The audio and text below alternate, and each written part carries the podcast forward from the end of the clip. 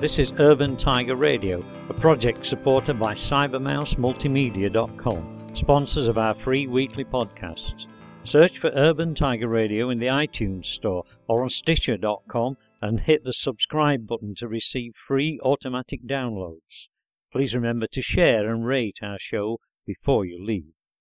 Hi, this is Bill Allerton from Urban Tiger Radio, and I want to talk to you about that dreaded C word again, and maybe for the American audience, that dreaded T word again Thanksgiving.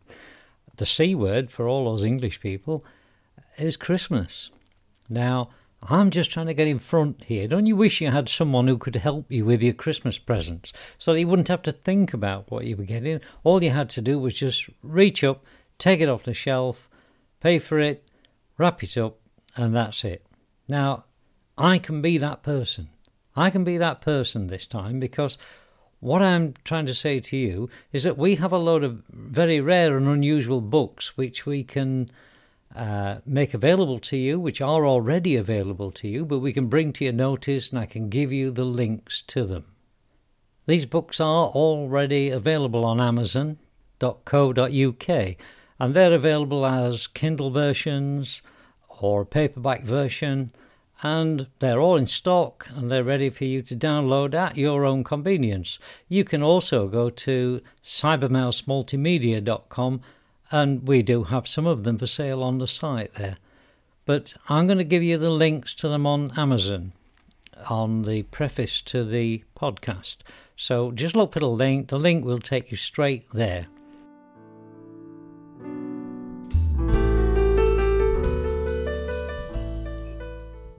I have here in my hand today the uh, first book ever published by Cybermouse Multimedia. It was in November 2013. Now, I remembered this book. I was asked for advice on the text. I was given it to read actually two or three years before that. And this is The Jeweller's Skin by Ruth Valentine. In case no one knows what a jeweller's skin is, when a jeweller who works in fine metals, gold, silver, platinum, etc., are working on their workbench. On the underneath of their vice or whatever they're using, they hang a skin, which is a chamois leather skin. And this skin catches all the filings and cuttings from all of the precious metal things that they're working with, whether they be rings, jewellery, any kind of uh, precious metal artifact. And that was sort of the jeweller's bonus at the end of the year.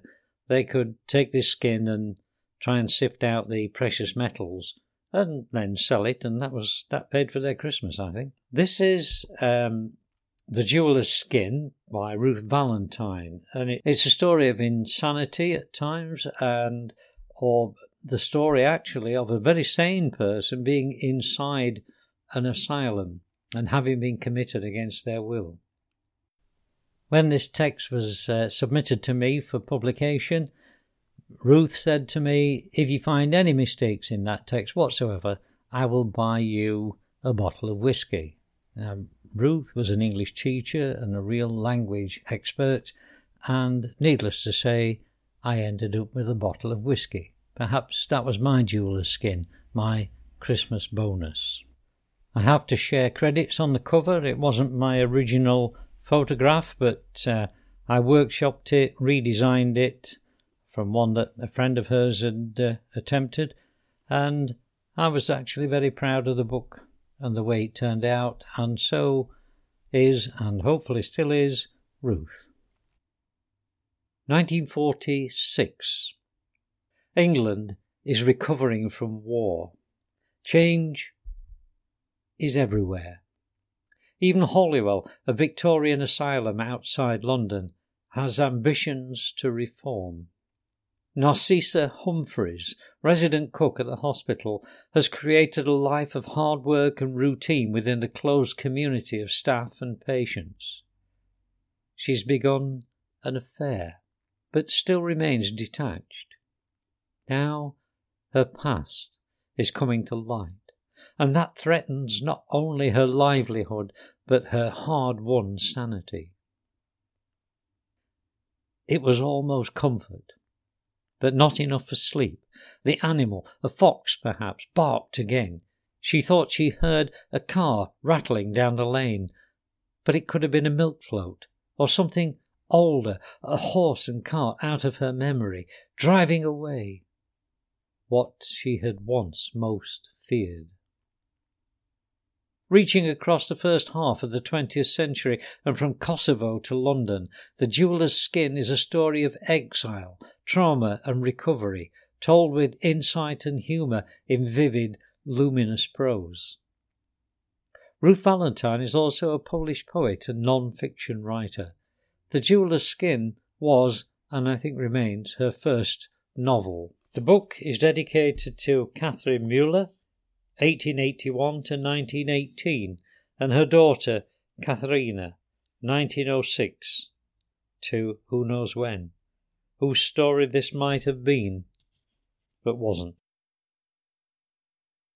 The Prologue 1915 She woke with the sound of someone whimpering. The words, like most English words, were shapeless to her, like the gurgle of pigeons outside in the trees. Then, No! she heard a complaining tone. No, John! In the darkened ward, it could be any of them. The voice transformed, perhaps the woman with the withered arm, or the girl who fought with the nurses. She could see nothing, or nothing beyond the grey blanket over her which around her feet merged into the darkness. There was some creaking, too, a bed perhaps, but the sound was wood, a bedside locker maybe, the door swinging on its hinges. Carefully, Narcissa sat up in bed, not wanting to add to the betraying sounds for anyone else who was lying there awake. No, the voice whimpered. No, it's not my fault. The air was cold. The stove would have gone out. There was the faint smell of damp coal or ashes, perhaps, and then another smell she breathed in, testing, a peppery, sour smell that after a while she realized was the odour of all their bodies. Sleeping, sweating, days since the weekly bath. It came to her as if she could see them all, naked, with flesh in folds or else thin across the ribs, their armpits and crutches and hair all giving off odours, their indecent closeness inescapable even in sleep. She got down from the high bed slowly, her feet chilled, and pulled the sleeves of her nightdress down over her hands.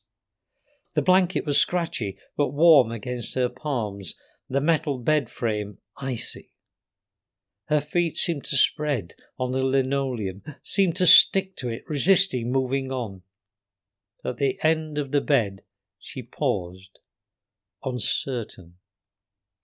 The ward was outlining itself in the dark around her. A foot stuck out beyond the tall white bed frame, as pale as bone, the toes half bent together something, perhaps a shift or a pair of drawers, had slipped off a chair and lay bunched on the floor. She let go of her bedstead and walked on down the ward. By one bed there was the meaty smell of blood. Once she thought a woman might be awake, lying straight on her back with her hands outside the bedclothes, but there was no sign of attention as she passed.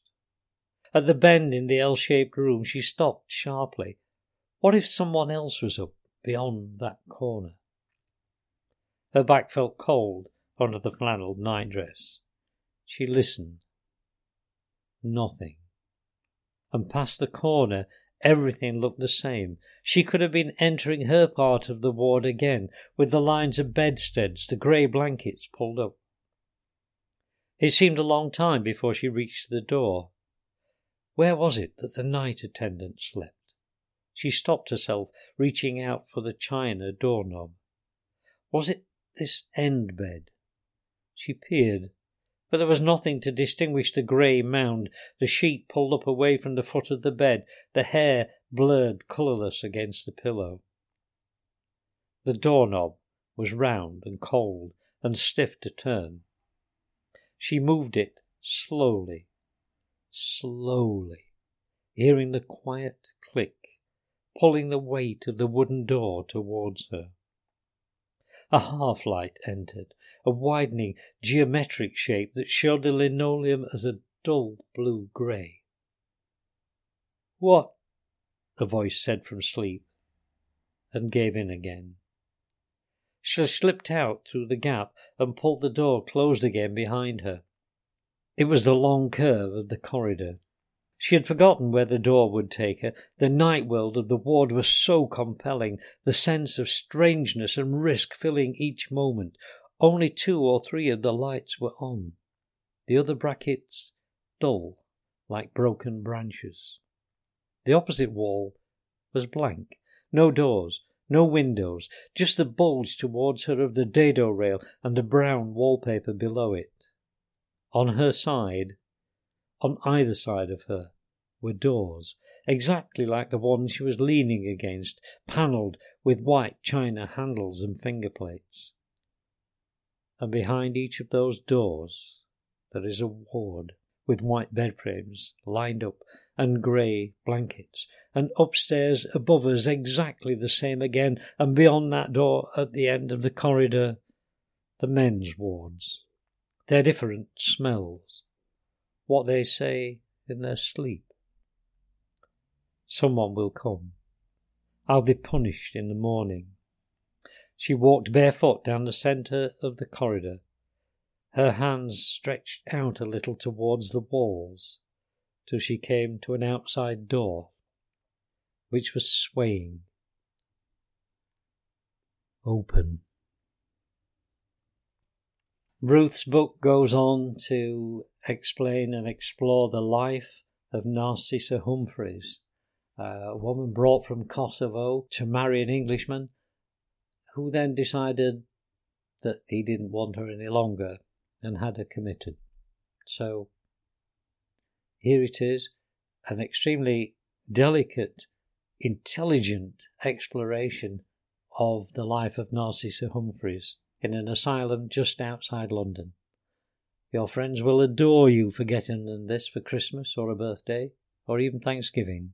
So it's available on Amazon. The link will be on the front of the uh, podcast. So take yourself straight there and order it for your friends. Okay, thank you. This is Bill Allerton, and I'll see you soon. Well, that's all for this week's show, folks. I hope you enjoyed your free podcast from Urban Tiger Radio. And if you've hit that subscribe button, you'll be hearing from us again in a week's time. So it's a goodbye from me and a from Nellie. Goodbye.